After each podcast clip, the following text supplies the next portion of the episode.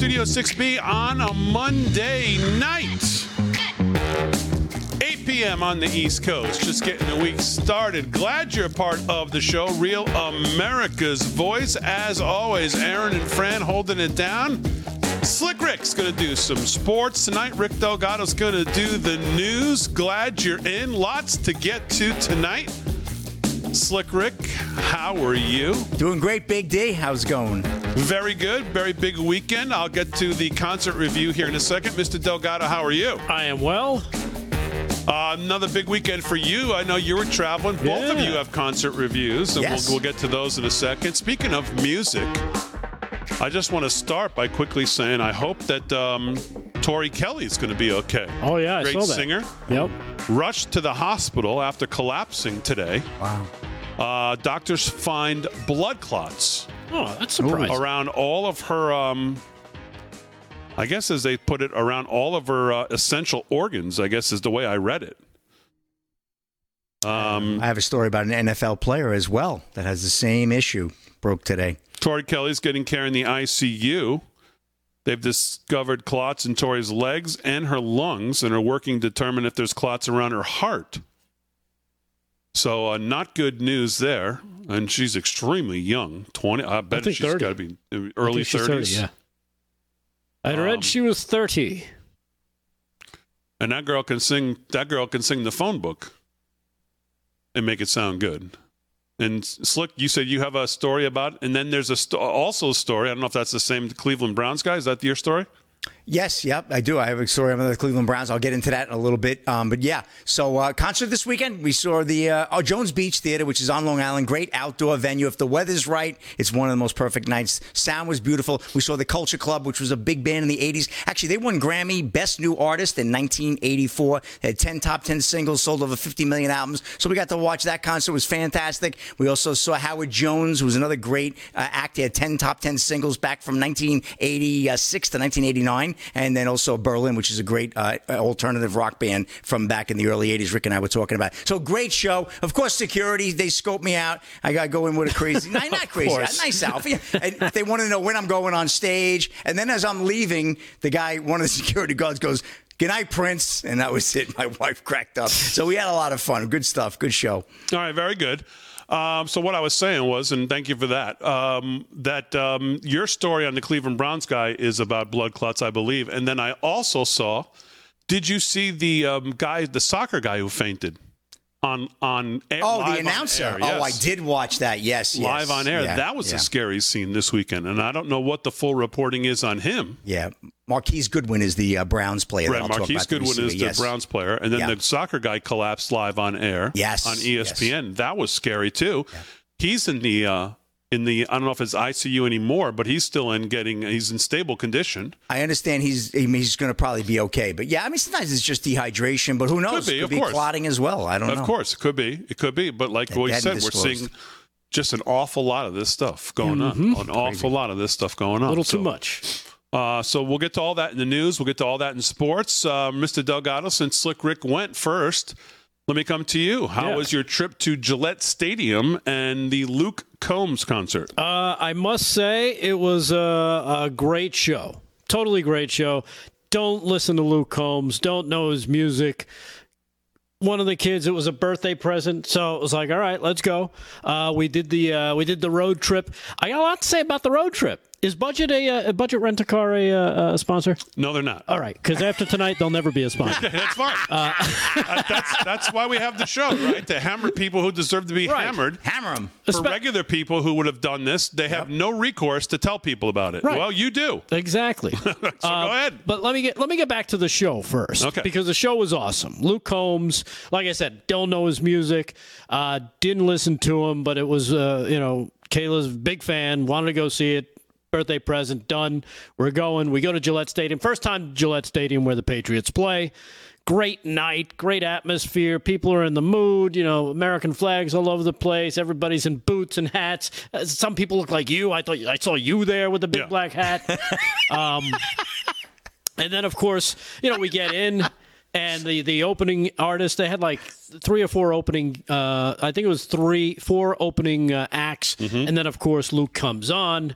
Um, the other two, the two that we saw, the one female, I forget her name.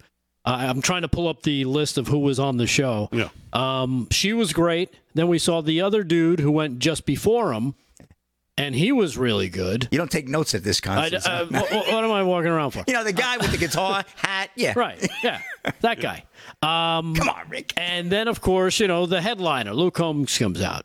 Now, he started just before nine o'clock, put on about a two hour show. Awesome. Just hammered. Just playing, playing, playing, playing. Not a lot of yap, yap, yap. A lot of fun with the uh, crowd.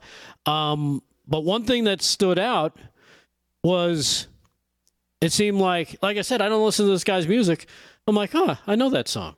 Oh, I know that. There was a lot of times I was sitting there going, "Oh, I know this song." So Yeah. I, I, I actually do know his music, a, a good portion of it. I just don't, you know, I just don't know him, so to speak, as the artist. Because you hear something good on the radio, you just turn it up. Then another song comes on, and you change the station, uh, that kind of thing. But he was he was awesome.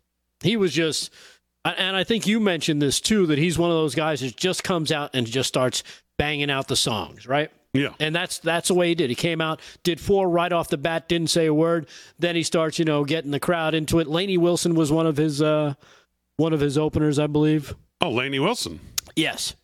Okay. Well, she's fantastic. Yeah, she was pretty good. Um, and there was another guy who was who had a lot of songs that everybody seemed to know. So I think he's a kind of a good name. Mm-hmm. Uh, but I, I couldn't tell you. Okay. Uh, but other than that, it was a great show. No woke nonsense. No nothing. no woke nonsense. Then they had this kid come out for the Make a Wish thing, which was really, really cool to see. I know you you mentioned I saw that. That was making its rounds on social media. Yeah. That poor kid, man, man, he came out, he had his Luke Combs shirt on. He just wanted to be out there and, and sing his favorite song, um, Yeah. you know, Fast Car. He took one look at sixty-three thousand Yeah. people and got so scared. he was thinking he was thinking better of this idea. Oh, yeah. That was a it- cute. It was cute though. Yeah, but he did it. He, Yeah. he you know, toughed it out. You know, Luke kind of helped him out and kind of, you know, coaxed him into it, and the kid let it loose, and, and everybody was singing along with it. So it was a great moment. Um, sure, that kid's never going to forget that. Yeah, So- absolutely. All right, very good. I'm glad you guys both had good concert experiences this weekend. Yeah. Um, so there's a lot to get to. Um, I watched some TV this weekend, and again, these Sunday shows are just uh, it's just they're just un- they're just unwatchable, just unwatchable. The only thing I saw on a Sunday show that was worth watching was Cut One. Aaron, if you have that, this is the only only truth I saw on any of the Sunday shows. If it wasn't Fat Christie or some of these other people, they're kamikazing themselves against DeSantis and uh, Trump, which is basically all that these Sunday shows are going to be now through the primaries. Because the Democrats can't run against their opponents. They have to smear them, they have to attack them, and they have to have some kamikaze like Christie who will do nothing but just go after them, go after them, go after them so they can be loved by MSNBC and CNN and, of course, um, The View and all of that. So that, you know, so Geraldo and Christie and uh, I saw the dumb governor, former governor of Maryland, or maybe he's the current governor of Maryland still. I don't know. Uh, what's his name there? He's a Republican. Oh, he's very upset, he says. I'm, I'm, I'm kind of distressed that no one's catching any. Um, Trump's 50%. No one's really gaining any ground, Larry Hogan says. Larry Hogan's very upset that no one's gaining any ground against Trump. Can't figure it out. Well, okay. There's a reason you can't figure it out because you're you're you're the anti everything that people like about Trump, which is why they don't like you which is why you can't figure it out because you're clueless. So you've got that's your usual suspects running around all the Sunday shows. But I did see this on Smirkanish, which was maybe the only minute and 30 seconds of actual uh, honesty. Roll that, Aaron. In something titled, Why is Joe Biden so unpopular? Andrew Romano writes that at this point in his term, Joe Biden is the second most unpopular president in modern U.S. history. Jimmy Carter was the first. Romano cites polling data from 538 where Biden's approval rating 910 days into his term stood at just 39%. Yeah, That's it? That's all you got from all Sunday? that was it. Everything else was just utter nonsense for the most part. I didn't watch every second of every show, but the ones I was able to see, you know, they just do their best to line up these guests knowing. You know, you'll see Christie will be on every Sunday show going forward. Every week he'll be somewhere. Right. Mostly over there with little Georgie. Because that's his only job is to be a kamikaze pilot. That's it. And I hear the craft services there are outstanding. And there's others too. Uh, but DeSantis, as much as Trump always gets it and has got it since 2015, the smear jobs and everything else, DeSantis is now starting to pick up his fair share of it. And of course, this weekend he got because of the vice president lying, and then of course the media running with it on how the the that the governor of Florida is now somehow pro-slavery. Oh yes, you heard me right. you kidding me? Pro-slavery. Yeah, oh yes, yes he is. As a matter of fact, here is the vice president, which kicked all of this off. Cut three, Aaron. Roll that. Just yesterday in the state of Florida, they decided middle school students will be taught that enslaved people benefited from slavery. They insult us in an attempt to gaslight us, and we will not stand for it. Mm-hmm. Uh, right. Okay. Now, this is a woman who is um, the vice president of someone who um, said in uh, 19 not, not not 1845 or 75 but in 1975 that he did not want his kids being bused um, with African American kids because he thought that they would resemble them living uh, I believe the words he used was in a racial jungle. That's Joe Biden. That's your running mate who you so uh, eloquently reminded us might be the last eloquent thing he ever said in the debates when you stood next to him and hammered him about his views on busing. This is a Democratic Party, the Democratic Party of Jim Crow, the Democratic Party of slavery, the Democratic Party of um, the Ku Klux Klan. Uh, what, what do they call him? The Grand Kleagle out of West Virginia. That'd be one Robert Byrd, who became the Senate Majority Leader for the Democratic Party. But but this they're going to tell us that the governor of Florida is pro slavery when none of them have taken any time to actually look at the curriculum that was passed and, and have even a semblance of honesty about it. Not, not even a semblance of honesty about it. And of course, the mainstream media runs with it. Cut four, Aaron. We don't have time for cut four. We'll save cut four. We'll get back to that. I have a lot on this tonight because, again, the Democrats cannot run against their opponents. They cannot run on ideas. They cannot run on their on, on debates. They cannot run and have discussions. They, if they cannot smear, if they cannot dehumanize, if they cannot put you in a box, if they cannot tear you down, if they cannot use their media arm to push to the um, to the to the silent drones out there that it's our way or the highway, well, then there's they have nothing. And that's all they do. And he's the brunt of it this past weekend. And I'll continue with that when we get back. We'll also do sports and news. LOL the day we have coming up. Lots of news on Hunter Biden and Devon Archer this week.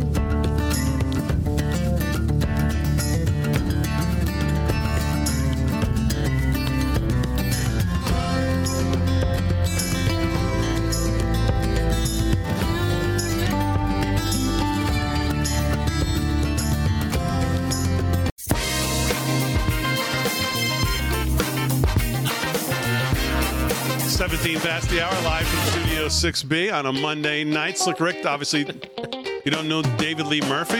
You little dust on the bottle? No, you don't know David Lee Roth either. yes, I do.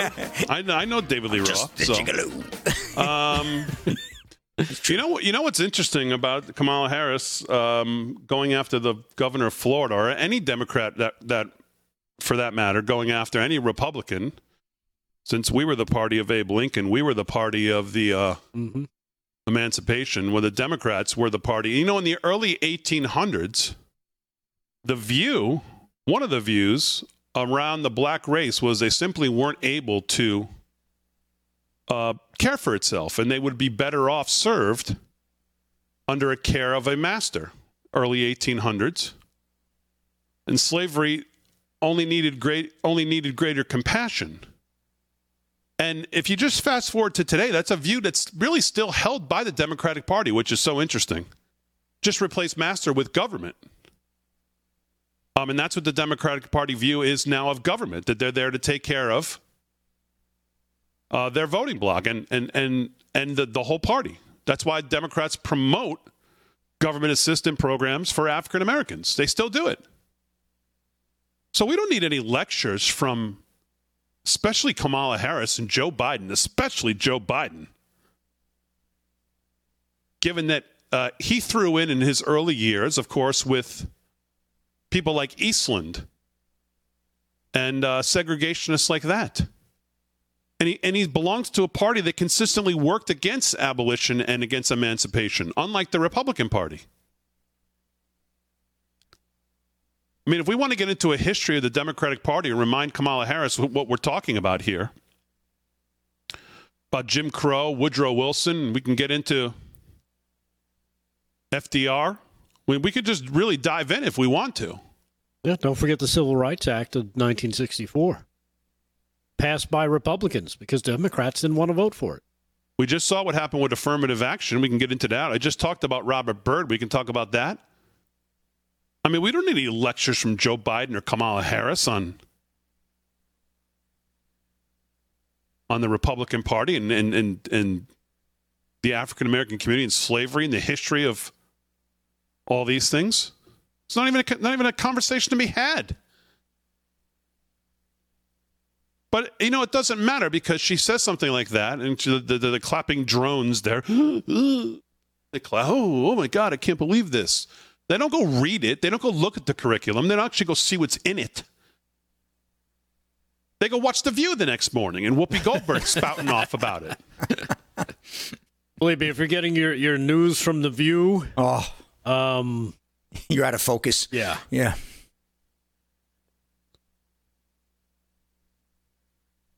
We have Whoopi, I think. I mean, we'll do sports. Let's do, uh, what is it, cut four, Aaron? Cut four. This is the next morning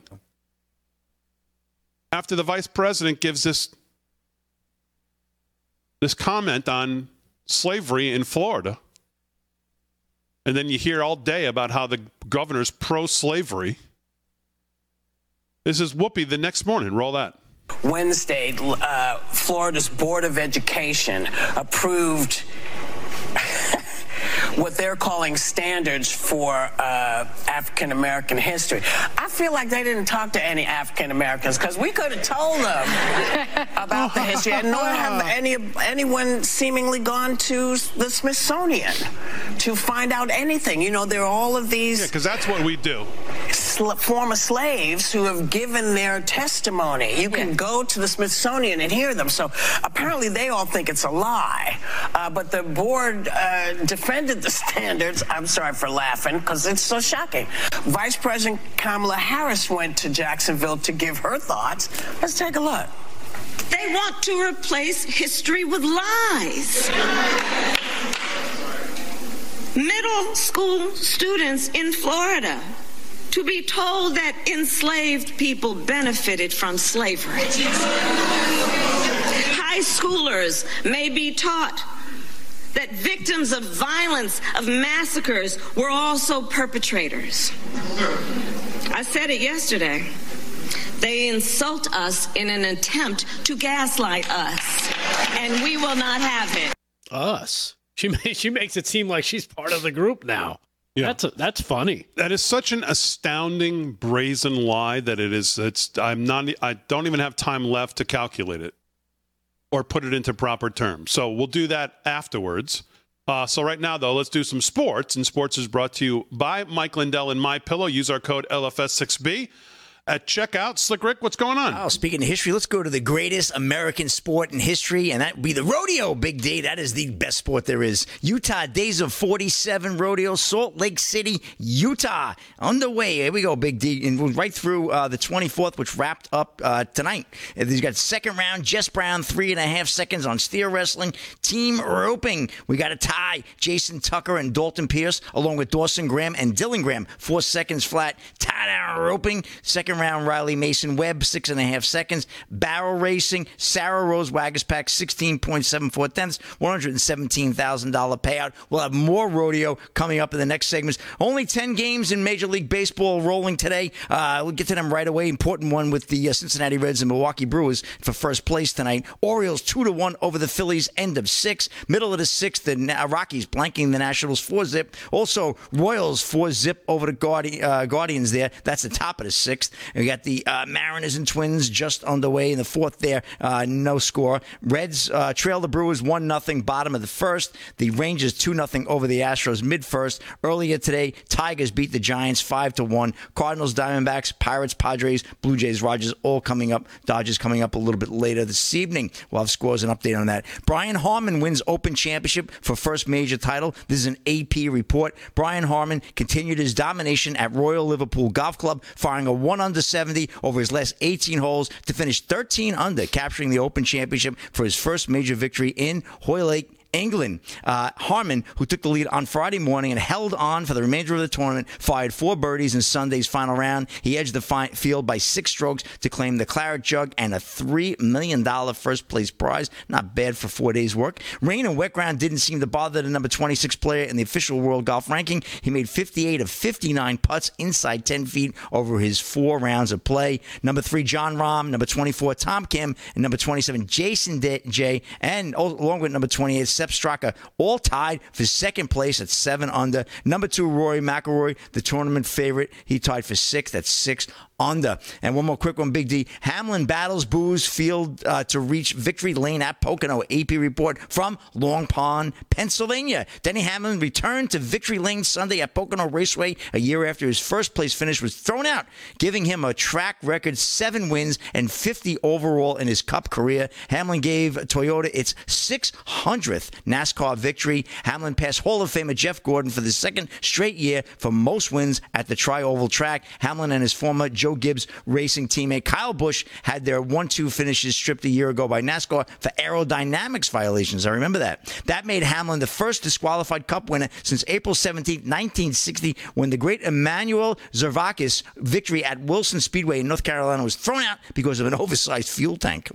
Hamlin and Kyle uh, Larson bumped and battled over the final laps before the three time Daytona 500 winner pulled away on the final restart and won, won with the caution flag out, leading a sold Pocono's largest since 2010 to shower Hamlin with boos. They don't like any kind of cheating there, so that's why they're on him. But he doesn't care. He says, bring it on. He's a winner, and that's that big deal. That's a rap in sports. All right, very good, Slick Rick. Thanks. We'll do some more sports. Sports is brought to you by our friend Mike Lindell and My Pillow. Use our code LFS6B if you're shopping there. It'll save you 10 to 50, 60% off most items. Great stuff from Lindell. You can go to the page just for this audience, www.mypillow.com slash LFS6B, and you'll see all the best deals, including that pillow deal. 1998 for the queen size, 29.98 for the king size pillows. Uh, for the 20th anniversary of my pillows going on right now. So check it out. All right, more to do live from Studio 6B. We'll do some news with Delgado. We'll get back into the um, Kamala Harris nonsense. And then we'll get to Joe Biden and his son. White House takes a um, somewhat different position today, although people, I don't know if they noticed it. We'll talk about that.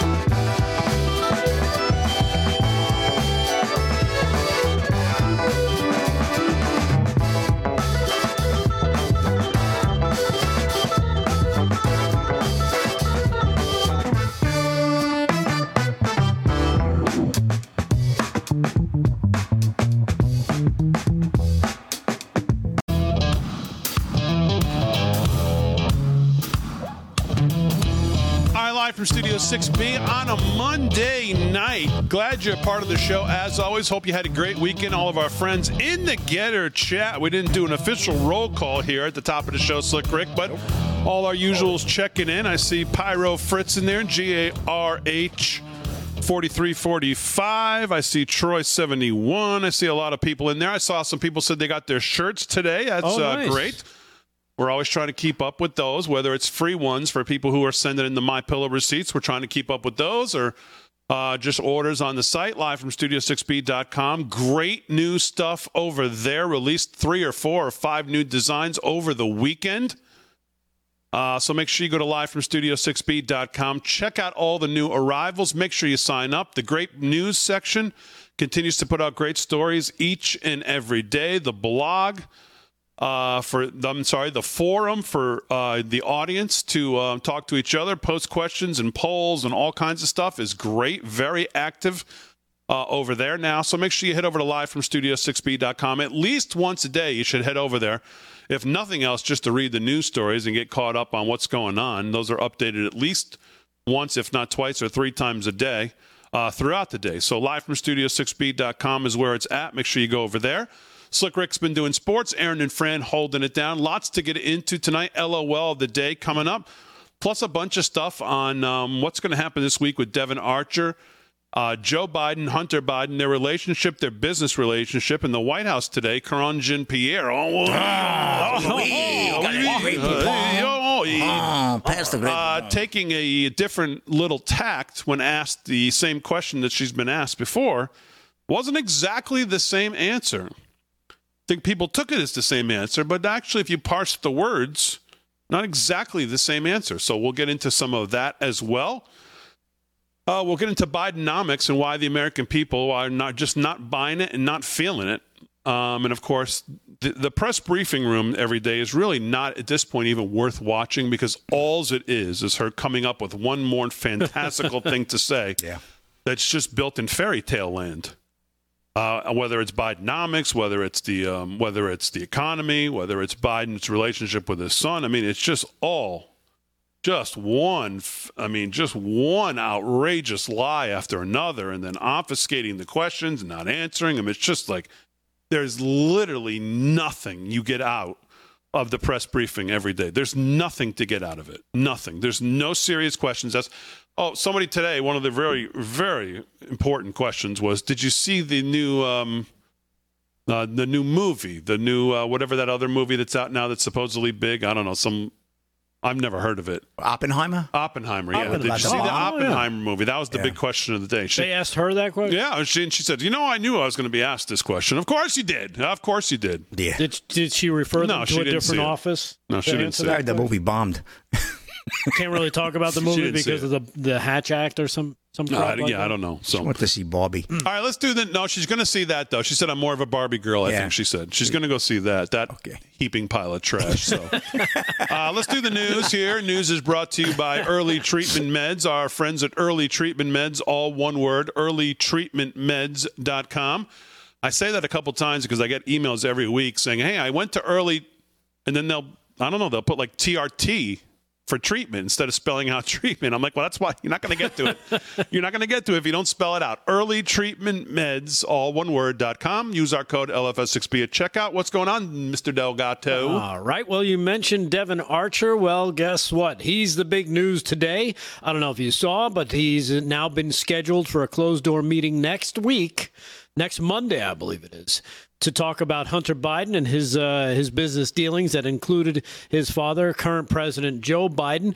Uh, this story from the New York Post: Hunter Biden put then VP dad on the phone with business associates at least two dozen times, according to ex partner Devon Archer. Mm-hmm. From the great uh, Miranda Devine today. Yes, it is, and uh, I just I just wonder: Are we now on suicide watch for Mr. Devon Archer? Uh, Hunter Biden would dial his father in. If he was Then- a chef at Obama's, we would be. you have to watch the uh, paddleboard there. Uh, would dial his father, then Vice President Joe Biden, on speakerphone into meetings with his overseas business partners, according to testimony expected before Congress this week from Devon Archer. The first son's former uh, best friend and business partner, Archer, 48, who's facing jail jail time for his role in a $60 million bond fraud, is scheduled to testify to the House Oversight Committee about meetings he witnessed that were attended by Joe Biden, either in person or via speakerphone, when Hunter would call his father and introduce him to foreign business partners or prospective investors. We're looking looking forward very much to hearing from Devon Archer about all the times he has witnessed Joe Biden meeting with Hunter Biden's overseas business partners when he was vice president, including on speakerphone, according to uh, Representative James Comer, the committee chairman. One such meeting in Dubai late in the evening on Friday, December 4th of 2015, after a board meeting of the Ukrainian energy company Burisma, which was paying Hunter Biden $83,000 a month as a director. Archer, who was also a director, is expected to testify that after dinner with the Burisma board at the Burj Al Arab Hotel, he and Hunter traveled six miles north to the Four Seasons, Dubai, at Jumeirah Beach to have a drink with one of Hunter's friends. While they were sitting outside at the bar, uh, Vladim Pozharskyi, a senior Burisma executive, phoned to ask uh, where they were because Burisma's owner needed to speak to Hunter urgently. Can you ring your dad? Soon afterwards, the two Ukrainians joined Hunter and Archer at the Four Seasons and asked Hunter to ring his dad at the time. It was early afternoon on Friday when they put the call in. Hunter then called his father, put him on speaker, placed him on the phone, and uh, introduced the Ukrainians to Joe Biden by name. So that's just some of the stuff that we're hoping to see uh, Devon Archer start to unpack for this committee uh, coming up next Monday. Now they were supposed to do that. They were supposed to start today, um, and then it was moved to later this week, and now it's been put off to uh, next Monday, according to this from Benny Johnson. I think it's been moved three times now Yeah. due to his scheduling conflicts, I guess. Yeah. So we can only hope that that's actually truthful and that's what it is, and Right. that maybe he's got some security around him. He may may want to make sure he's got some between now and then because um, you know the Bidens, the Clintons, the Obamas. When they, you know, I'm sure there's they like you know they huddle up when these things start to get when it starts to get hot in the kitchen. No Right. pun intended here. Um, you just you might want to think about just making sure you've got some reinforcements around you. Yeah, and you remember the uh, the second whistleblower for the IRS was concerned about his own own safety. Yes, he was. Yes, and he was. Uh, you know this coming safety about talking about somebody in the government. Why? Because well, maybe I might end up dead. Um, so Mm. Yeah. hopefully that doesn't happen to Devon Archer. You wonder, again- you, know, you think about Devon Archer. and There's, I wonder why Tony Bobulinski has not been called by any of these people. Actually, from what I understand, he's now scheduled to. Uh, he's going to be uh, testifying. Oh, he is. Yeah, that's what I heard. I don't know when, but I heard that now he's going to be called. Okay, because you, you have to think that he has. He's got to have as as much maybe not as much as Devon Archer, who who who Hunter Biden called his best friend in business, who really at this point has absolutely nothing to lose to other than to let loose. Um, Bobulinski, you would think, has got to be a great supporting cast to whatever they already know or, or are going to hear from him to corroborate certain things or offer up new things given what he knows. And now the oversight committee tonight has a new possible scandal out. Have you have you seen this? No, what is that? What about miss? Hunter Biden's artwork. Oh, yes, I did see that. Oh, It was only worth eight million. maybe another little pay to pay little uh, scheme going on. So maybe if you have time, you can get into that Delgado as well. But here, so here's the question from the press briefing today. That was probably the only what is this uh, 31 seconds that was worth listening to. Uh, and it was this question, and let's pay attention to her answer. Why don't I actually send the audio to you, Other the than to let loose. so you could actually hear? Uh, then I could Bob maybe Alinsky, you would turn think, has gotta be uh, a great supporting cast. Oh God, That would be awesome. sorry about that. All right, here we go. Here's uh, here's the answer or question and answer. excuse me, has evidence that uh, Chairman James Comer today says that the Oversight Committee, excuse me, has evidence that the president in the past communicated directly with foreign business associates of his son Hunter Biden many times.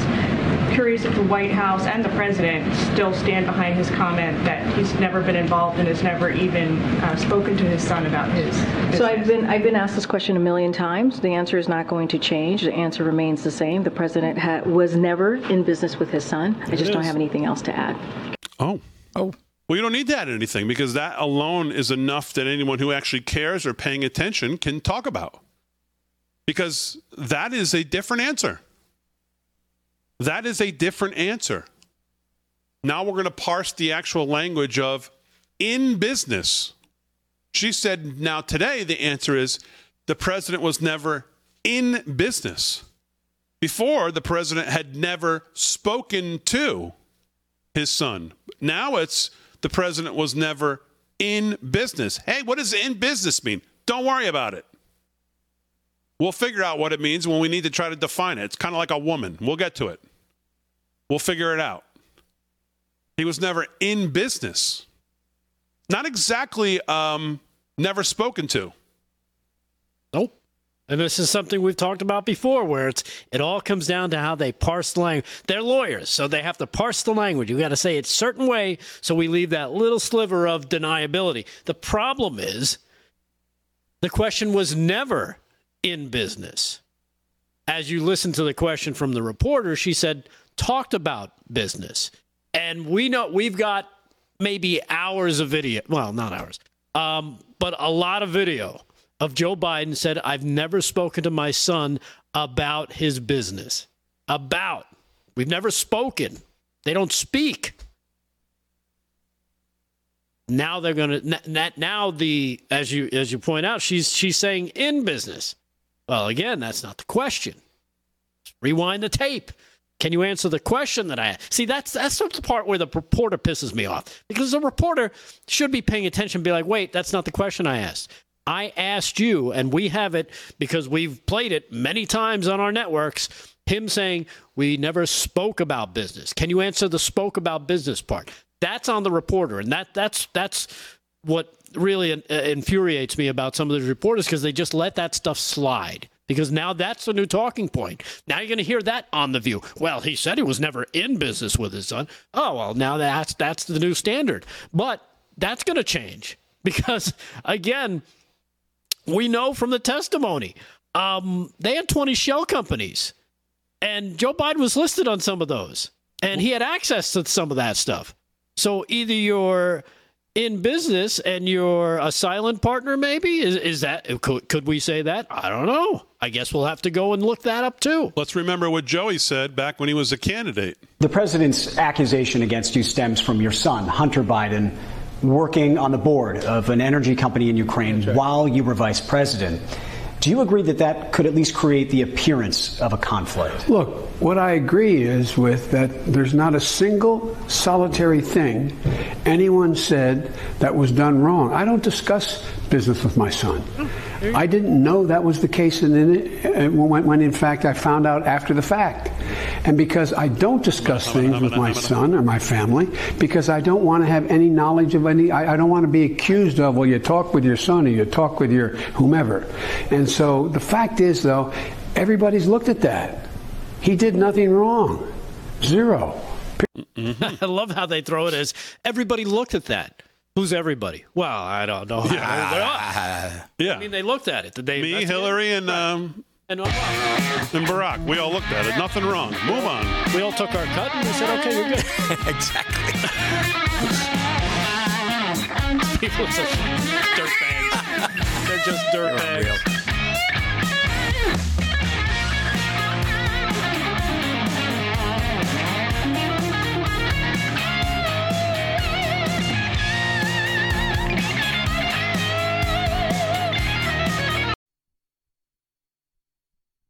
All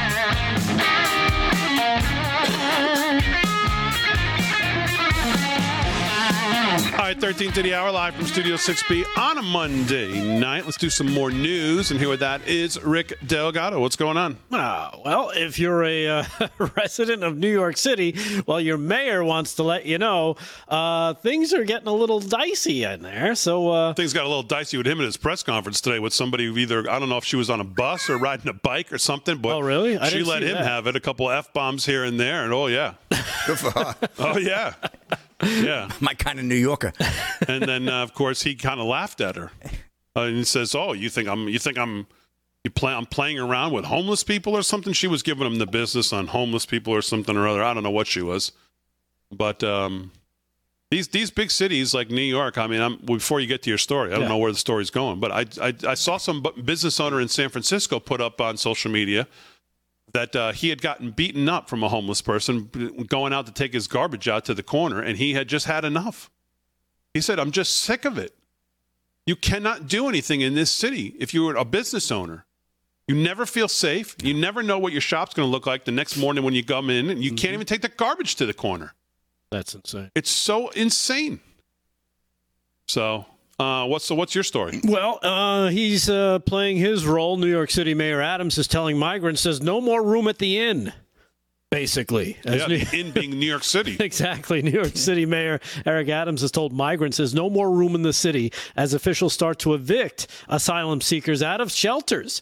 Despite more buses arriving from the southern border, the city will distribute flyers at the U.S. Check, check this out. Now the city is actually distributing flyers at the U.S. Mexico border telling newly arrived migrants to consider another city and limit shelter stays for adult asylum seekers to 60 days. Like that's what the that's what that's what a uh, an illegal immigrant's going to do. Like, oh, you know what? They're telling me 60 days I have to leave. Oh, okay. They already crossed the border. They ain't leaving after 60 days. The flyers would seek to combat misinformation at the border like New York City has money to give you, and convey that the city would help migrants find other housing or take the next step in their journey, hopefully a step to another city. Uh, the mayor announced in, in an announcement, the New York New York is bound by a decades-old consent decree and class action lawsuit to provide shelter for those without homes. As more migrants have arrived, Adams has called the immigration crisis a disaster, has tried a range of approaches to housing them, from tents to relocating them to other parts of the state hmm. as well, and none of it seems to be working. He declared a state of emergency in October of 2022 and has called on President Biden, a fellow Democrat, to provide more resources to help migrants get work permits. Thousands of and uh, thousands of those migrants uh, arrived on buses sent by Texas Governor Greg Abbott, a Republican who tried to shift the burden and successfully did so uh, to receiving them from Democratic strongholds. Two groups advocating for New York City's homeless population uh, said in a joint statement they were reviewing the legality of the new 60 day shelter limit. So uh, now, of course, Mayor Adams is under fire. He's getting his butt kicked. The city's getting their butt kicked. Like Damon said, it's dangerous if you live there, if you own a business there. I haven't been to the city. I don't know when is the last time I visited. Me neither. I was just, thinking that. I don't, can't It's- remember either. It's just like, wh- why, why, why would I Well, go? why, I mean, why would you? Who, No. who? I mean, who wants to take their life? You Yeah. have to be out of your mind. Yep. Yeah, it's do it. crazy. And, and what's My what's- wife and daughter had to be in there because my daughter was dancing on something that was in the city, and she. I mean, it was really a. A, a beautiful honor for her to go do it, but I wasn't even crazy about her having to go. But what am I going to do? right? Yeah. Send her with an undercut? I mean, what am I going to do? Hire the Mongo brothers to go protect them in the city? I mean, it's a you know what can you do? Yeah. But why would you go if you didn't? I mean, there's just, you know, and when I was at Hofstra, if there was nothing going on at night, we would get on the train, go into the city, go see a show, Yeah. go to Birdland, go to wherever, go to a Broadway show, go have dinner, ride the subway. Never crossed our mind to even worry about any. I mean, just we had no worries. Yeah. Sa- same with me, Uh, dude. I used to live there, Yeah. right on the uh, uh, on the west side near 29th, right near the garden. And you know, there's a lot of people coming coming and going, so that's a busy area. So there were you know your share of homeless, but not not like what you're seeing these days. I mean, it, it's now scary. And again, like you said, I had no worries. I lived on 29th Street between No. 8th and 9th. The, there was the vibe in the Yeah. city was just it was hopping. Right. Oh, yeah. People out at all hours. You could go out at 2 a.m. and be like, I'm hungry. You could find any number of restaurants open, packed, people in there, ready to ready to serve you. No You could problem walk on down the the street. street. Yeah. You could, I mean, just whatever. I used to love it too, boy, but no more. jump on the I mean, subway. you you take your life into your hands now when you go into any of these major metropolitan cities, especially the specific ones we always talk about. Yeah. Now, now you now if you're in there and you're in a car, you gotta you gotta pray for green lights. You don't want to stop. Yeah, Carjackings, right? Exactly. I used to leave shows two, three in the morning, just walk back to the train station, no problem. yeah. You'd never think about it. Yep.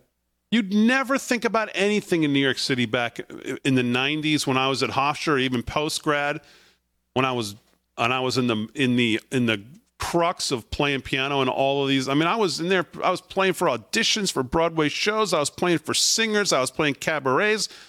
I was playing. I was in there sometimes five nights a week. until two, three, four in the morning. Yeah. Never thought about any of it ever. We even in even in Penn Station, we go eat in Penn Station, hang out waiting for the train. Never Yeah. thought anything about anything. Games, anything, uh, hockey, basketball. The Garden was the place I to would, go. Concerts. I wouldn't go into the city. I mean, Yeah. for a million dollar check, I wouldn't go in there now unless I absolutely had to for something. Devin Nunes was on with Amanda and John tonight. And uh, Rick and Rick, you'll be interested to hear this clip because, um, well, you guys have been more on this bandwagon than I have, and you might you might prove uh, proven to be right here. So here's what Devin Nunes told John and Amanda tonight. My opinion is here that Biden's not going to be the nominee. Or, uh, you know, large, I think every day that goes by, the percentage increases, he's not going to be the nominee.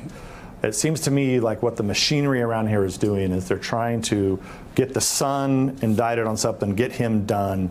They want to. They don't want to have a primary process. They don't want to have any debates because it'll look even worse for him, for for Biden. Um, and then he'll become kind of the de facto. You know, he'll be the nominee, and then before the co- the convention, they'll say, "Oh, and then Obama and, and the team come in and they put put someone in. Now, who is it that they're going to pick? We don't we don't know. That's, I. But you know, but you also have the Biden machinery that will, as crazy as it is, they want to have Weekend at Bernie's. You know, the old what, 80s movie. I mean, the Biden family wants to keep them wants to keep them propped up, Yeah. but Obama and company do not. Yeah. I mean, that's what I'm hearing here. You know, just you know, just back in the swamp, and you know what my you know I do still have a few friends that Sure do. have some some connections to the Democrats. So we'll see. Hmm. Mm-hmm. There you go. What do you think of that, Slick? I, I think that's gospel coming from him. I think we're onto something, Rick. I think I, I have. They are not running that guy. There's no way they're running him, Big D. Come on, come on. You know that. Yeah. No and, way. and like I said, they're going to look Weekend for they're going to look for a way for him to gracefully bow out. It's I don't think it's going to be some something where you know we have to indict him on something whatever. They're going to try and run cover as best they can, uh, decrease the medication a little bit more, a little bit more. You're seeing he's falling a little more. Um, things are he's mumbling while he's awake. Um, you know you're you're going to see they're going to give him an out because they need it to be done. They don't want to damage the party. They got to protect the party. Screw the guy. We got to get him out. Let's just figure out a way to protect the party because we need the, the voters to think, well, they did the right thing. They let him bow out. And right. Well, plus and- the party is the party is the country for them. Their party is everything. It's it's Yeah. party before anything. It's before certainly before you, the individual, or the country, Yeah. or anybody else. It's party party all party. Party the party is the country to them. Party on, Garth. Um, speaking of which, De- uh, Devin, I mean, uh, uh, Devin Nunes made a good point. He said they're going to select somebody. Select. So the, the even the Democratic voters don't have a choice. This is your candidate. This is who we approve of. Either you vote for him or we'll come Or her out Yeah. of Michigan. Right, exactly. Oh, Or or out of uh, Martha's Vineyard. Oh, I'd be more worried about the Michigan one or the the, the governor out of California as the first two I'd keep Yeah. my eyes on. the governor maybe uh, from California.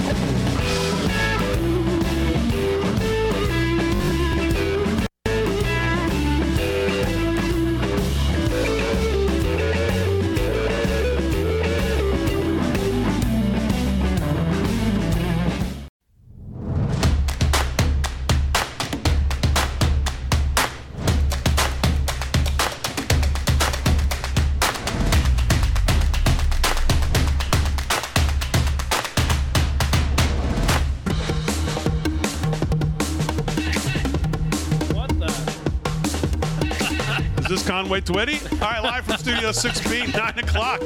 Hour two. We're fired up for hour two. Slick Rick, what do you say? Come on now. man. Come on. Woo! We're checking out some Lainey Wilson. Who was this? So you found your opening I fo- act yeah, was I uh, who? I fo- uh, was Riley Green. Riley Green. He was the guy that was just on before uh, Luke Combs. That Okay. boy, that boy can sing. Not easy. Riley Green. That's what I hear. He's He's got uh, he, he, he's got guns, man. Well, I'm gonna see. I'm gonna North see Carolina Lainey boy. Wilson this week, She was on the show too. and uh, she's got Dylan Marlowe with her and uh, Wyatt McCubbin, who I'm not as familiar with. Oh, Wyatt? So that's who I want to see. Nice.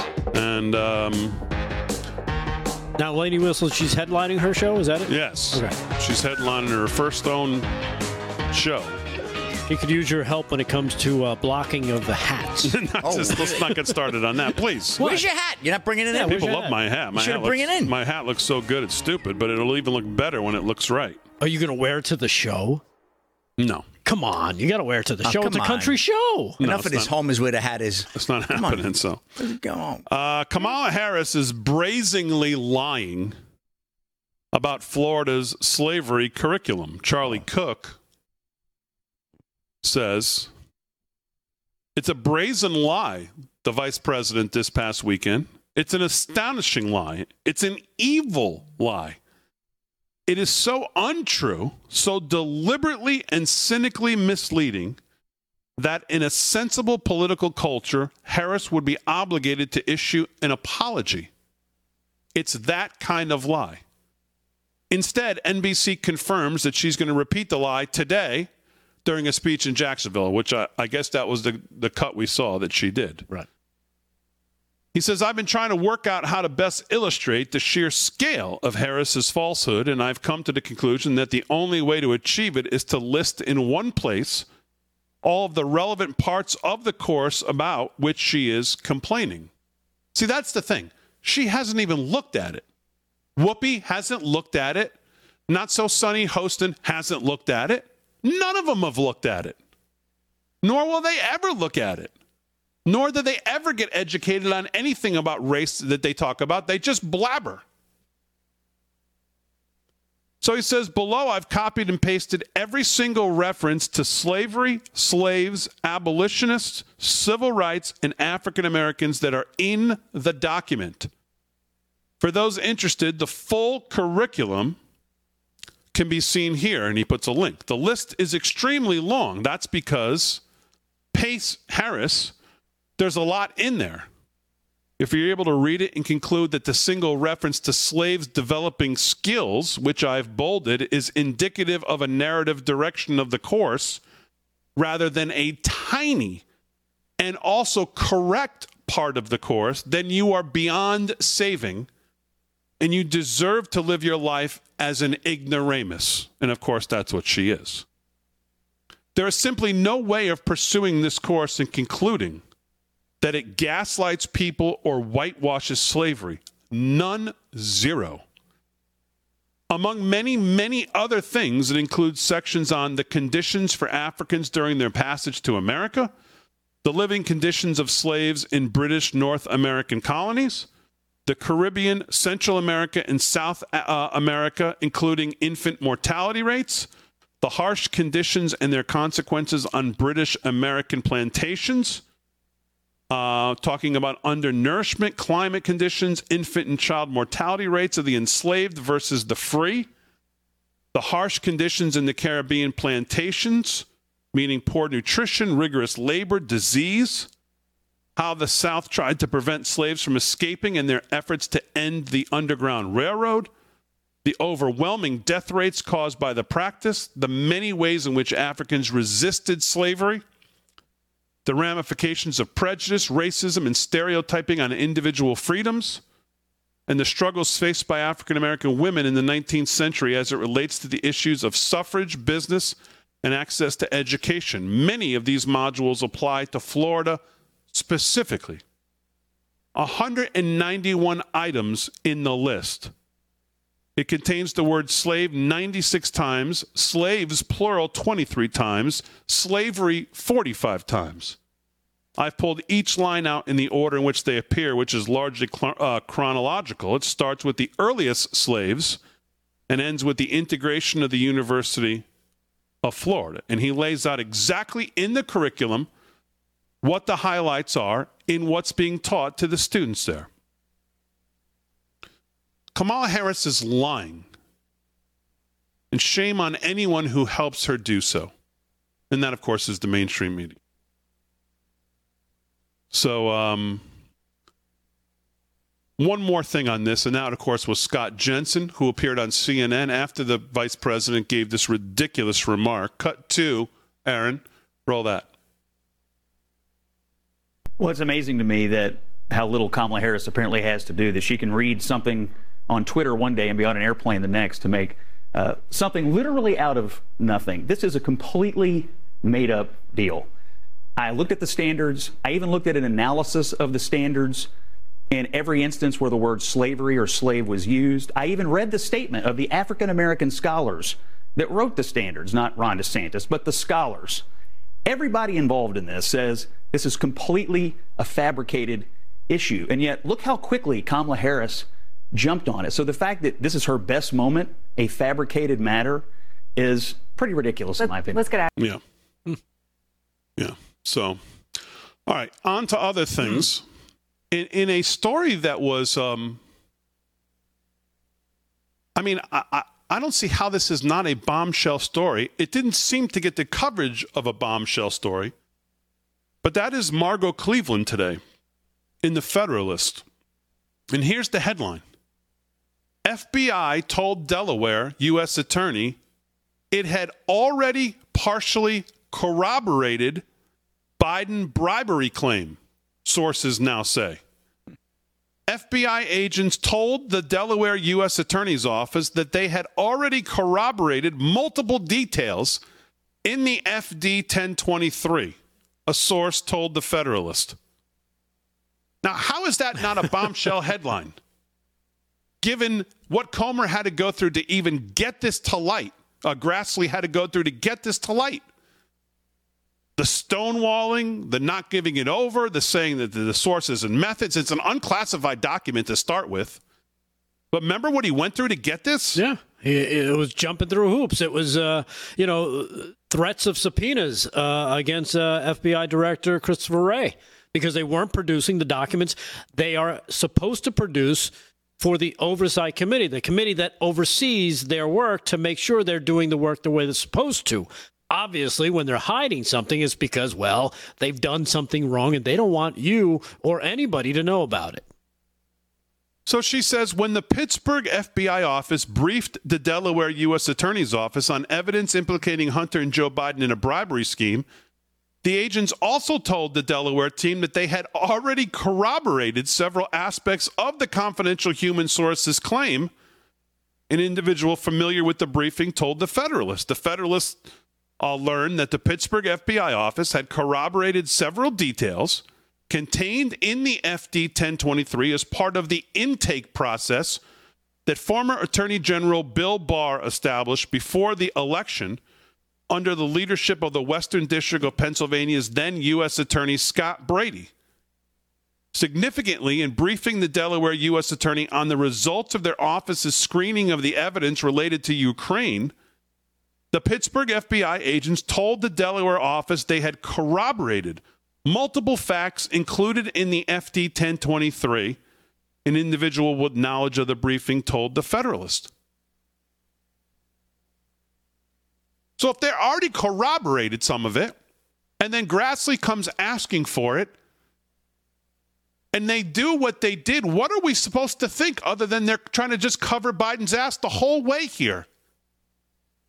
Is there another way to read this? Uh, well, you could take it as what you said, or you could take it from the position of they're just trying to cover Biden's ass no matter what happens.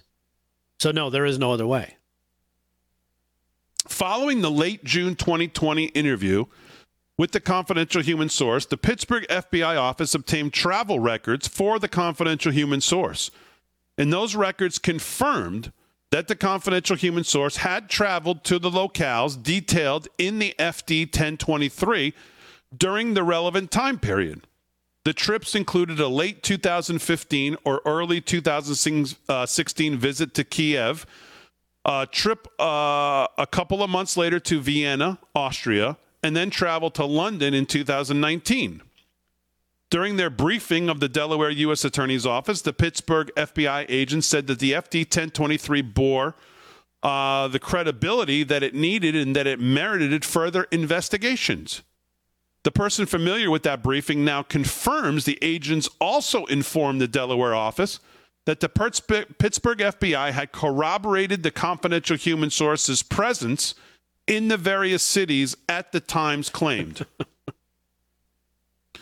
the Federalist has also learned, you know, this reminds me of the a thing I saw on social media today about Miranda Devine's reporting. Of course, Miranda Devine has been basically a window into what's to come. Yeah. She's been a window into the future. Everything she has reported on has absolutely come true. And she's doing it once again now. And I saw somebody online reporting on Miranda Devine, if it's true. and I, and she, I think she actually responded saying, well, when has it not been true? But when you think about Miranda Devine's reporting, John Solomon's reporting, and this whole story, and when we learn things like this, there hasn't been, has there been one thing, one major thing that we have found out, going all the way back to the laptop and the suppression of that, what was on it, and this, that, and the other thing, and now this, that hasn't been true.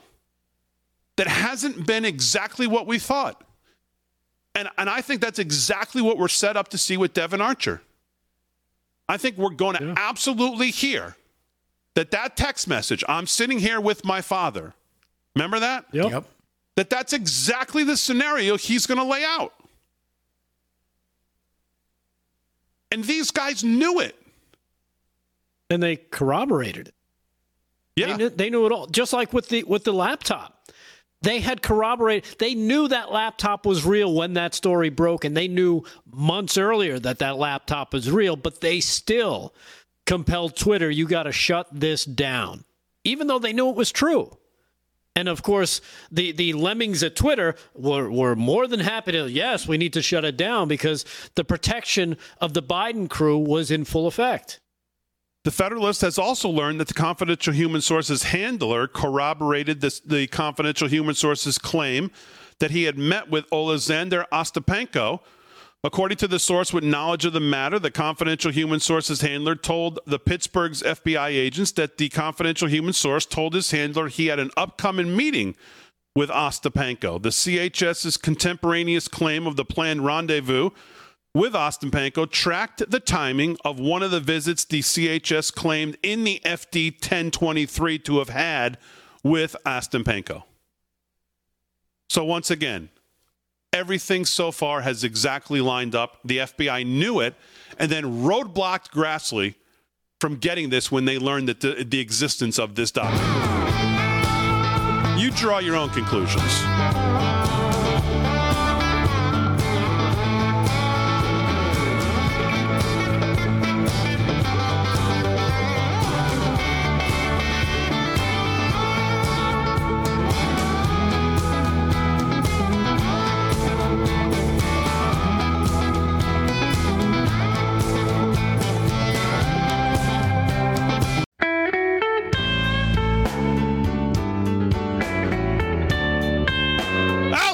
The blues on a Monday night. Let me talk to you about our friends from Birch Gold. We are uh, days away from the Durban Accords. No, not little Dick Durbin, who, by the way, has COVID, I think, for like the 19th time. He only got like eight shots and nine boosters, so he's got COVID for like the third or fourth time. A couple more, Dick. You'll, uh, you'll be all right.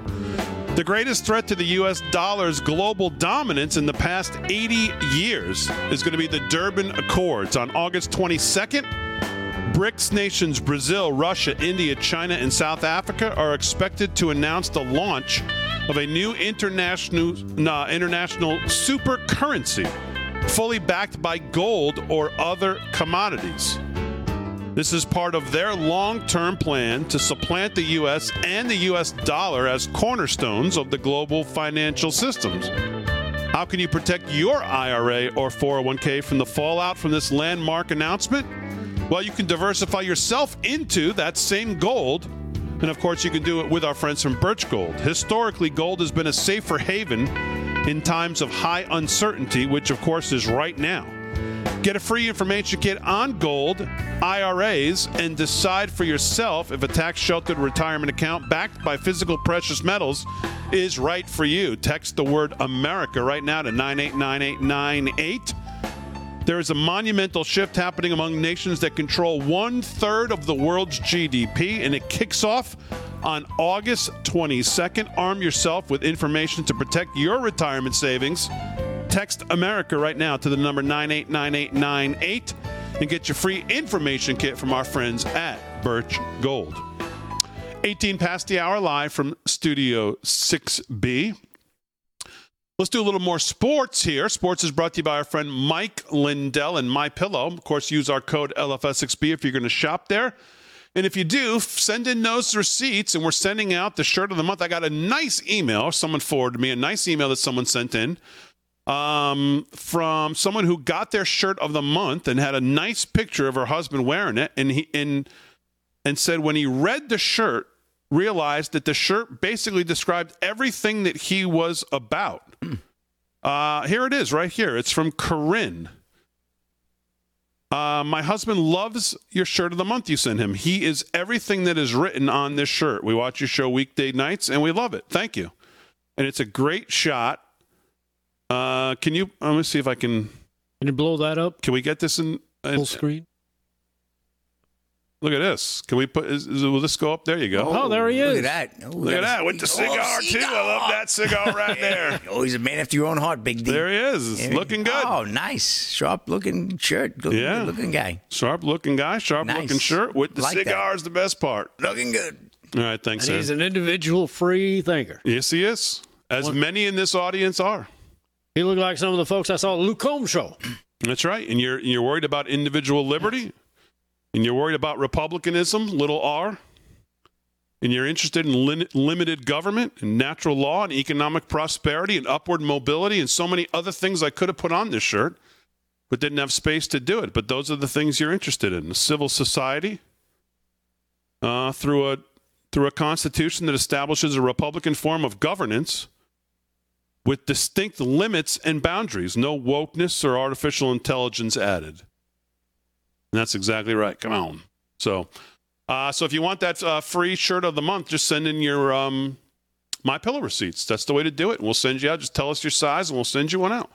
Uh, Slick Rick, what's going on in sports? Right, while we're being demonstrative in our introductions in this segment, we got the Fiesta Rodeo tonight, Big D, in Spanish Fork, Utah. It's the Spanish Fork Arena. Fork it over, baby. And I got it. Bareback riding. Clayton Bigelow, 86 points on Frontier Rodeo's high heels. And and uh, we got steer wrestling, second round, Tyler Pearson, 3.9 seconds. Team roping, second round, Brenton Hall and Peyton Bray, 4.4 seconds flat, actually. Saddle Bronc, Logan Cook, 85 points on Frontier Rodeo's Molly Brown. Tie down roping, we have Cash Enderelli, Enderelli 8.4 seconds. Barrel Racing, Savannah Bennett, 17.15 tenths. Total payout, $436,438. Rodeo wrapped up yesterday. And, uh, well, we'll get to a couple of quick stories. But before we do that, let's get to some scores. Baseball, we got some good games tonight. Certainly, uh, we got the Phillies uh, and the Orioles. Orioles lead that 3 2, bottom of the ninth. Good game there. And then uh, Rockies bombing the Nationals 8 to 1 in D.C. Royals over the Guardians 5 3. That's in the bottom of the ninth. The Twins lead the Mariners 2 to 1, mid seven. Good one in Milwaukee. Reds on top of the Brewers 2 to 1. Cincinnati looking for their sixth in a row. And it would a win tonight, they'll take over first place. But they got a bullpen that needs help, and it's only the bottom of the fourth, so don't count the Brewers out, who are 2 and 8. Actually, 8 and 2 against the Reds. They've beaten the Reds 8 out of 10. So uh, Rangers 6 4 over the Astros. That's in the top of the fourth. And earlier tonight, Tigers over the Giants 5 to 1. A couple of games coming up out west. I'll get to those in the last segment if I have the opportunity. And here we go. Alarming. Browns Marquise Goodwin sidelined with blood clots in legs and lungs. lungs. This is Dylan Gwinn of Breitbart. Browns receiver Marquise uh, Goodwin has had his season derailed in its very early stages after blood clots was discovered in his legs and lungs, the team announced Friday. The Browns put their receiver on the non football illness list after he began experiencing shortness of breath and leg discomfort. With blood clots revealed in the ensuing examination, team medical staff decided that the 32 year old receiver would need to miss the start of training camp. It was really alarming at first because I've, I've experienced injury throughout my career, but it's not ever been anything like this that could turn into something detrimental if it's not taken care of, Goodwin told the Browns website. It was frightening at first, but now I'm at ease with it. I prayed and just given it over to God. It's out of my control, and the only thing I can control is my effort and attitude and how I approach each day. Goodwin is in his 10th year in the league and uh, his first with the Browns. He has had uh, was a third round selection with the Bills back in 2013, and while Goodwin wants to return to the field as soon as possible. He understands the process is involved, and uh, well, we'll see what happens with that, Big D. But you know, just another one of these stories like that young lady earlier tonight. We are talking about blood clots, and uh, you know, been, it seems to be popping up quite a bit, and uh, I have a feeling we may be onto something as to why. And Saudi soccer uh, club offers 1.1 billion dollar deal for French star Kylian Mbappe. This is Dylan Gwinn of Breitbart as well. I'll tell you, you got to watch out. These Saudis are moving in, man. If anyone required further proof that Saudi Arabia is essentially trying to buy the world of sports, that proof has arrived. According to a report from the front office sports, Saudi soccer club Al Hilal has offered French soccer sensation Kylian Mbappe a whopping 1.1 billion to play only one year for the Saudi squad. What? Ooh, that's that's not a bad uh, bad year's work. As the details state, not all the money would go to Mbappe. The French striker's current uh, squad, Paris Saint Germain, which they're big, uh, would receive a three hundred and thirty-two million dollar buyout as part of the deal. He's still walking away with six and change, six sixty-eight there, right? But the entirety of the offer exceeds one billion, and again, it's only for one year. Whether Mbappe signs the deal remains to be seen, but the deal's implications, along with news of the merger between the PGA Tour and LIV Golf, send a very very clear and distinct message to sports leagues worldwide. If the Saudis want your league and your stars, they can have them. Uh, what will Western sport leagues, uh, which have previously not been coveted by the Saudis, decide to do all about it? It's only a matter of time before the Saudis try to buy an NFL franchise. Does the NFL have to let them purchase a franchise? Absolutely not. But here's the problem, as Sports Pro Football Talk Mike Florio laid out earlier. If the Saudis care enough, they can open their own competing league and buy off all the best talent from the NFL draft, the NFL NFL, which has forever been the standard of excellence in American football, could become the equivalent of the USFL or the XFL over time. Will that happen? Who knows? But if the Saudis want it to happen, it can happen. So yeah, I, I, believe somebody, some Saudi firm is investing in Washington, uh, in the uh, in in the Capitals and the Wizards. I, I thought I heard that uh, somebody from Saudi bought a small percentage of, of those teams. So don't surprise me in Washington. But uh, you know, it's scary, big deal. See what happens. But that's a wrap in sports. All right, Slick Rick, very good. We'll do some more sports. John Solomon told Grant Stinchfield, I guess right before us, that uh, David Weiss, the prosecutor will appear in front of Congress yep. and answer questions uh, raised by the IRS whistleblowers about the Hunter Biden case. So the DOJ is going to allow Weiss to testify. So that's the news. John Solomon broke a Grant Stinchfield. Um, so we'll, uh, we'll see. I think, still think they should all sit at the same table, but um, I guess one at a time is what we're going to have to deal with. So. Yeah, supposedly Weiss won't be available till October. Aha. Uh-huh.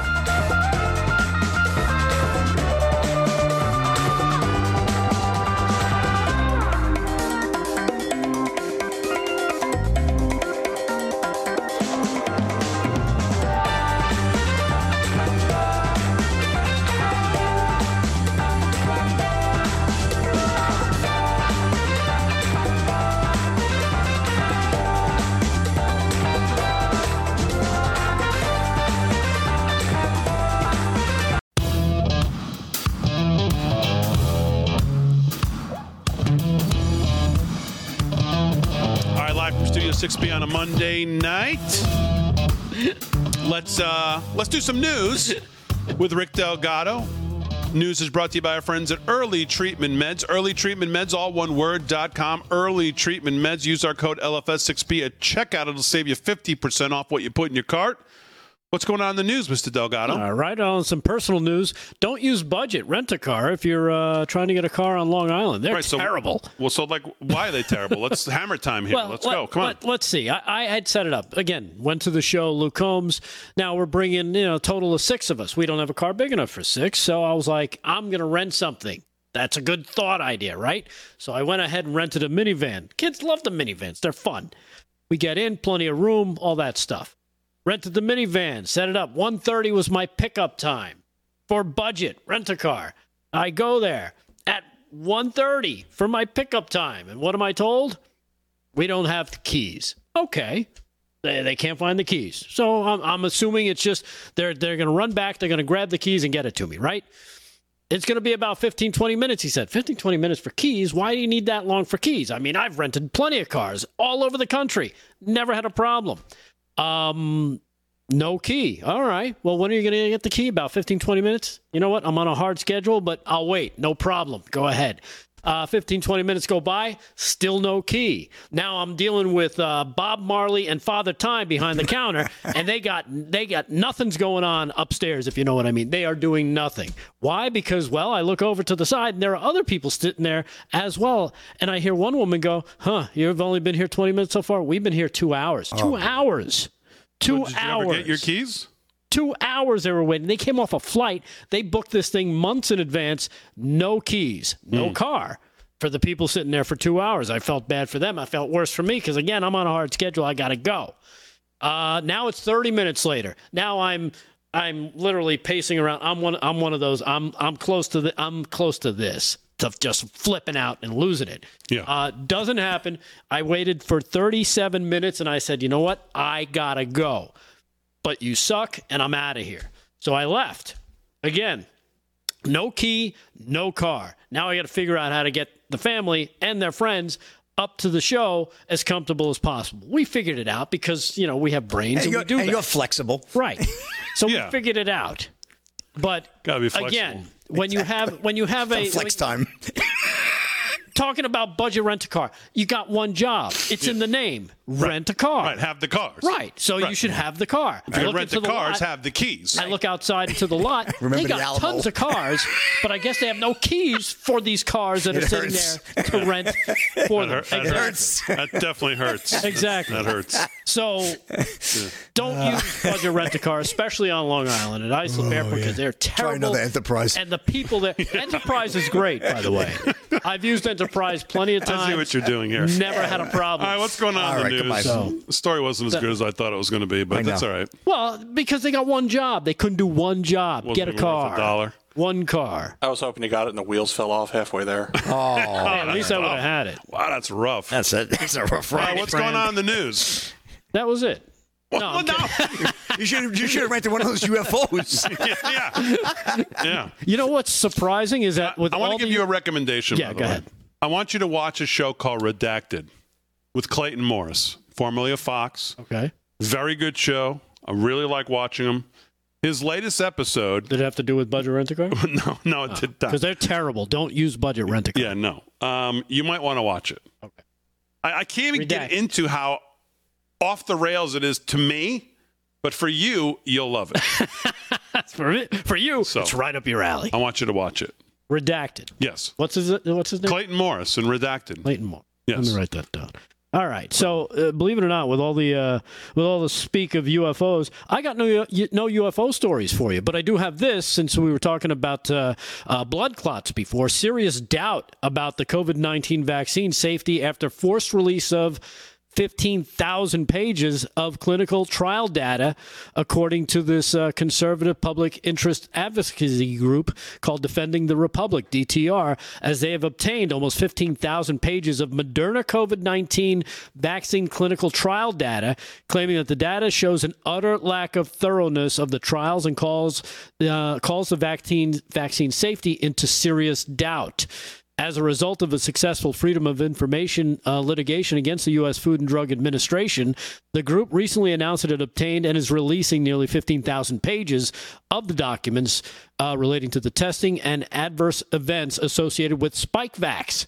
That's what Moderna calls their COVID 19 vaccine. Since 2022, the group has been involved in trying to litigate against the FDA in relation to the production of data submitted by Moderna in support of its application for the federal regulators for approval of its vaccine.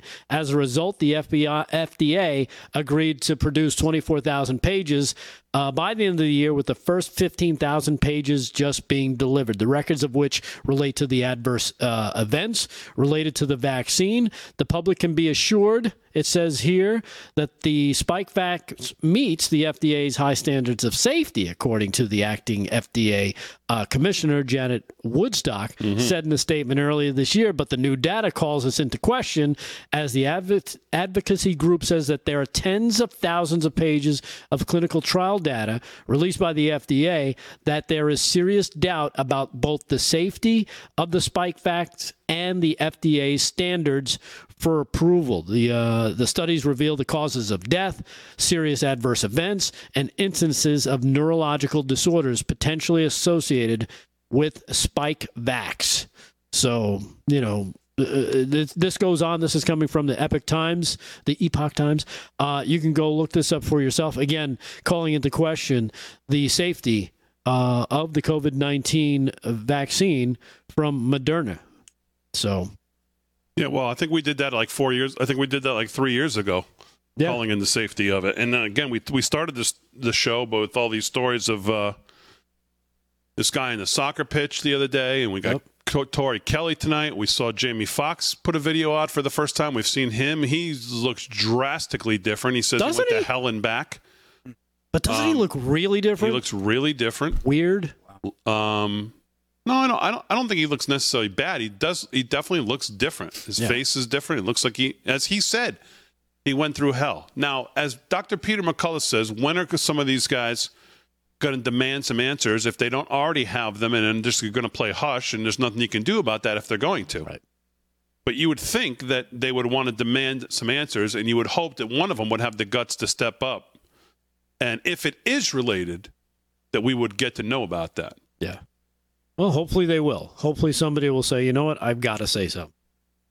Because uh, until they do, and of course they'll be attacked for it, but until they do, uh, it's it's all going to be conspiracy theory. Everybody thinks it's a conspiracy theory until after a little while you decide, uh, or you find out it really wasn't a theory after all. Speaking of um, Speaking of COVID, and not directly of COVID, but um, of course, we always heard about long COVID. Daniel Horowitz has a piece today um, entitled Long Economic COVID and Bidenomics Cashless, Homeless, and Jobless is what the American people are suffering through. Long COVID, in a way, financially similar to uh, what people said they went through when they said I went through long COVID, meaning with the with the sickness. We're going through a version of long COVID economically. And he says, as the president has redefined Bidenomics as building the economy from the middle out and the bottom up, not the top down. He says, in fact, Bidenomics is really the economy's equivalent to long COVID whereby the same middle class suffers permanent deg- degradation of quality of life and standard of living while being caught in the permanent and uh, degenerative cycle of government debt, inflation, and market manipulation. Despite the continued rosy economic projections from this White House, incontrovertible data shows that because of the COVID lockdown policies uh, he and his predecessor supported, and the new policies they enacted to fix the market distortions created by the endless debt driven inflation, a young family in the United States now has to live on the top of the economic period to even afford basic living. We are suffering a vicious cycle of long economic COVID in which supply of vital goods is scarce, costs are high, credit is tight, cash and houses are gone and that's after tapping out trillions of printed money, hundreds of millions of barrels of oil from the Strategic Petroleum Reserve. With the government stimulus tricks in the arsenal depleted, the natural consequences will soon play out. Housing is more unaffordable now than ever. The government has artificially inflated the housing market by keeping interest rates unnaturally low for so long and purchasing mor- mortgage backed securities since 2008.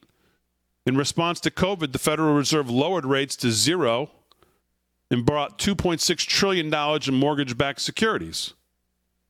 Together with choking off the supply of new construction during the lockdowns and then incurring the effects of the residual increased costs of building materials because of the debt fueled inflation it created, an insane housing bubble fueled both on the supply and on the demand sides. Consequently, housing prices are so high relative to income that mortgages have now become unaffordable if they are not tethered to historically low interest rates. So now a 7% mortgage rate on today's housing price is more unaffordable than any time in history.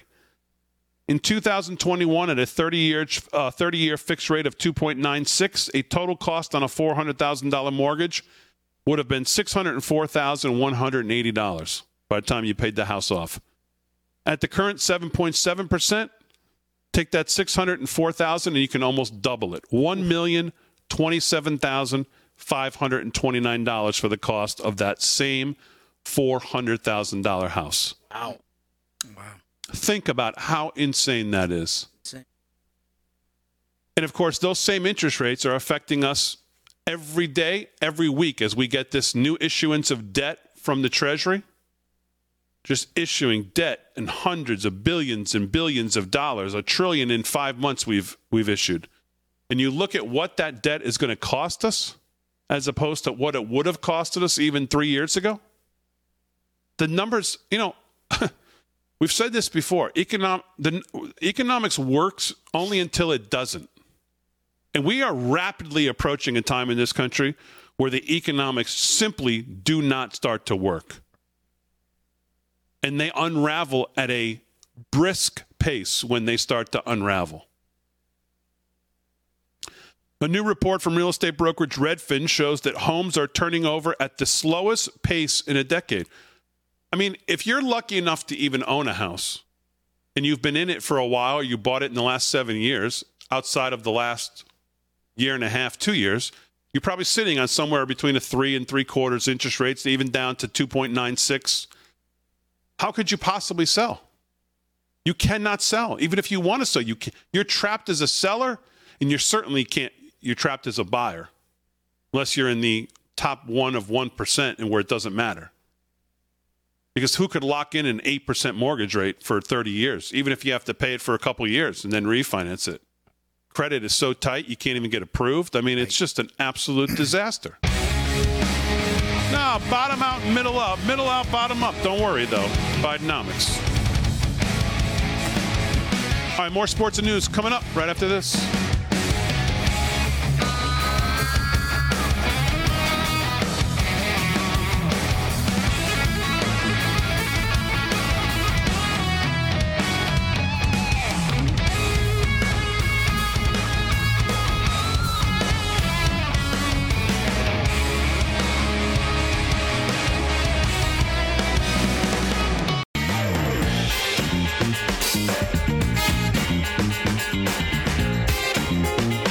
All right, 13 to the hour live from Studio 6B. I love when I get pictures like this. Look at these two handsome fellows with some nice ah, looking shirts on right there. Oh, look at that. Look what at even is that? What even is that? Crazy town. We don't have any crazy towns anymore because Biden never damn talks. What a shame. Every day I used to go to YouTube and put in Biden speech today, and there it is, and I cut it up in Crazy Town, boom, done. Now it's they won't even put a mic in front of them. Sound like the mute. yeah, this guy doesn't talk anymore, but those are some good-looking boys right there. Yeah, those nice, are some good-looking shirts. Well, so. he struggles to just cobble together two sentences that are written for him. So Yeah. it's, it's kind of a it's kind of a problem going on. So I got my straight out of DuPont shirt. Someone said, Damon, what's your shirt say? Straight out of DuPont. Maybe somebody's new to the show. Of course, that's Joe Biden's one of his famous uh, crazy town moments. Uh, but uh, all these shirts available over at livefromstudio6b.com, including some of the new ones, uh, which I absolutely love this weekend that I saw. And there's a try that in a small town shirt. is there? Try that in a small town shirts available. We got an American Patriot shirt available. We got a couple other good ones, some sayings. Have you seen all the all the reactions to that? Uh, try that in small town stuff, like Oh, on man, uh, TikToks and and I mean, you've got people of all races and, and ethnicities Oh, doing yeah. little TikToks saying, you know, try, because I, I feel like Some of the funny ones. The guy's like looking for the racist words, and then he's just, he's looking around. He can't find them. Of right. course. But but but the funny thing is because immediately, what does the left do? Oh, small town, you must be white, right? Meanwhile, I'm seeing black people, I'm seeing Asian people, I'm seeing all, Oh, yeah. all different types of people, you know, doing stuff for that song because guess what? Most of America is is is small towns. They're not big cities. And most of the people that live there are all different races, all different eth- ethnicities. Yeah, we've You know. this. We've talked about the suburbs. It's they're insane. also div- they're more diverse now. The suburbs than they've ever been. Right. But specifically to the heart of America, like you're talking, small towns like that, like what Jason Aldean is talking about, they're they're as diverse as they could be. And and he and he nails the feeling in these small towns, as you're hearing from, like you said, black people, white people, all all people who are doing these reaction videos to this nonsense. Going, listening to the song, going, number one, the song is killer. Right. And number two, he's right on. Come try, come try that here and see how far Yeah, you get. see- see it ain't going to go too well for See you. See how far it gets you. Yeah, exactly. So the country community, seemingly, Luke Bryan, Brantley Gilbert, uh, some real patriots, uh, obviously John Rich, uh, have all um, have all kind of um, you know surrounded the wagons around Jason Aldean. Saw some live cuts of some concerts on social media this weekend of people calling Jason Aldean out, basically saying, "Hey, brother, we got your back." Travis Tritt, right? Travis Tritt. Um, Cody Johnson, I saw him. Yeah, and then you got uh, what's his name, Garth Broke, um, who decided, oh, Oh, you know God, what? just- he puts out, he put, he's asking Brooks. He's asking people to give money to Ukraine. Ukraine. He's asking for Ukraine money. You know what's interesting about that, though? I saw that him and his Ugh. wife. Yes. Who's another country artist. What's but some name again? people argue. Some people argue on the right, from the right, have argued that they'd rather. It's, they're actually more supportive of that way. So if, if you if you subscribe to Garth Brooks and you want to donate out of your pocket, go right ahead. Stop the government from giving all of our money to do it. So if, if if Garth wants to pitch you and you want to you want to give him a million dollars, go right ahead, give him a million dollars. But I don't want to. Right. So the country doesn't want to. So some argue that they actually like that better. Uh, And you know what? If that's you, it, it, it would be all the lefties because uh, most people they don't want anything to do with Ukraine. Him and his wife, why don't they write the big checks? How about you guys write But that's the the, point, checks? right? You're making the point, though, right? That's that's the point. You write the check, Right, you write the check. If Garth, Stop asking if you like what Garth is saying, go right ahead and join him. Right. Write him a check, and you go have a great time. Leave us alone. Let us know how that works out. Yeah. Um, all right. LOL the day. This woman wants to be the governor of someplace. Now, it doesn't even matter where because she shouldn't even be whatever she's already elected to. She shouldn't be because she went and gave her first interview to be um, to run for governor. And here's how it went. Roll that, Aaron.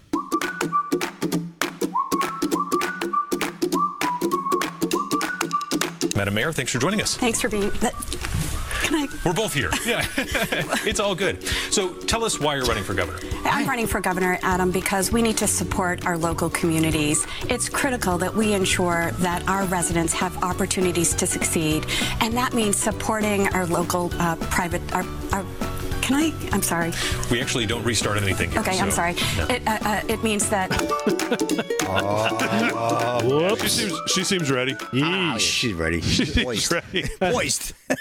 That's kind of a. Uh, That's when you can't. You couldn't memorize the whole book report. You can't memorize all of the uh, the just the droning on that. You're going to do the same uh, talking points. Yeah, that's that's the campaign speech, the script. I wrote it all out. The Marco Rubio, Mike Pence moment where I got I can't respond to what you said. I I got I got to stick to my script. Oh, I messed it up. Can I start again? No, you no, can't. no, no. We're- yes, we're- Can I put my mask on? oh my God! Can't read So, my lips. Please. All right, Slick. What else is going on in sports? All right, well, let's get to the hot rod, Big D. Fire it up for the NHRA. We love the NHRA here. Flav-R-Pac NHRA Northwest Nationals wrapped up over the weekend in Kent, Washington, Big D. Steve Torrence, the great Steve Torrence, probably the number one, took the top fuel. Uh, Tim Wilkerson, funny car. Uh, Gaige Herrera, pro stock motorcycle. Jackie Frick in the top alcohol dragster. Doug Gordon, top alcohol funny car. And Joseph Arrowsmith, uh, oh, Arrowsmith, good name there. Competition eliminator. Hey, loving an elevator. Justin Lamb, stock eliminator. Garrett Sides took Super Comp. And Paul Nero, Super Gas. So that's NHRA. And let me get a couple quick scores really quick down to baseball. Here we go. Uh, Rockies right now bombing the Nationals 10 4, bottom nine. Top nine, Mariners edging the Twins 3 2. Reds continue to lead the Brewers 2 to 1. That's mid six Brewers coming up the bat. That's for first place tonight as well. Rangers 6 4 over the Astros, bottom five. Bottom of the first, Cardinals and Diamondbacks. Uh, Cardinals up two zip, and uh, Padres lead the Pirates one nothing. Bottom first earlier tonight. Tigers over the Giants five to one. Uh, get the quick story. Big D. Well, let's go. Uh, this is uh, we'll talk about Max Verstappen holds on in Hungary to clinch Red Bull's 12th season win. Alyssa Klang of uh, Yardbarker Formula One fans have grown accustomed to seeing Red Bull's Max Verstappen in first place in 2023. The Dutchman spent 248 consecutive laps leading Grand Prix, the third longest longest stint in uh, uh, in first in the history of the sport. But at, at, the Hungarian Grand Prix this weekend, everything looks set to uh, Lewis Hamilton of Mercedes outqualify Verstappen by three thousandths of a second to snatch first place on the Hungarian starting grid. Verstappen, for the first time in a long time, would have come from, had to come from behind, and we shouldn't have doubted him. Verstappen got a strong start off the line and passed Hamilton in turn one of the Grand Prix. It was enough to set Red Bull for uh, set up Red Bull for a record-breaking 12th victory in this Formula One season. Big D. So yeah, we got a lot of we hit the road with a lot of rubber tonight between the NHRA, NASCAR, and Formula One. Big D. And that's a wrap in sports. Circling back to you. All right, Slick Rick, very good. What else is going on in the news, Delgado? All right. Well, Sound of Freedom is enjoying an extended um, positive run as they have now crossed over 125 million dollars in just uh, three weeks after the release right here in North America. It's an impressive milestone for the low-budget faith-based film, especially at the height of the summer blockbuster season. It also marks the first indie release in the post-pandemic times to surpass 100 million in domestic box office. Sound of Freedom stands as the 16th currently highest grossing film, a North American release of the year. And at this rate, it looks to be climbing past uh, Scream 6 and The Flash, um, which is insane. When you consider the, the budget, and I looked it up. The budget for uh, Sound of Freedom was approximately $14 million. They've now crossed over 125 million.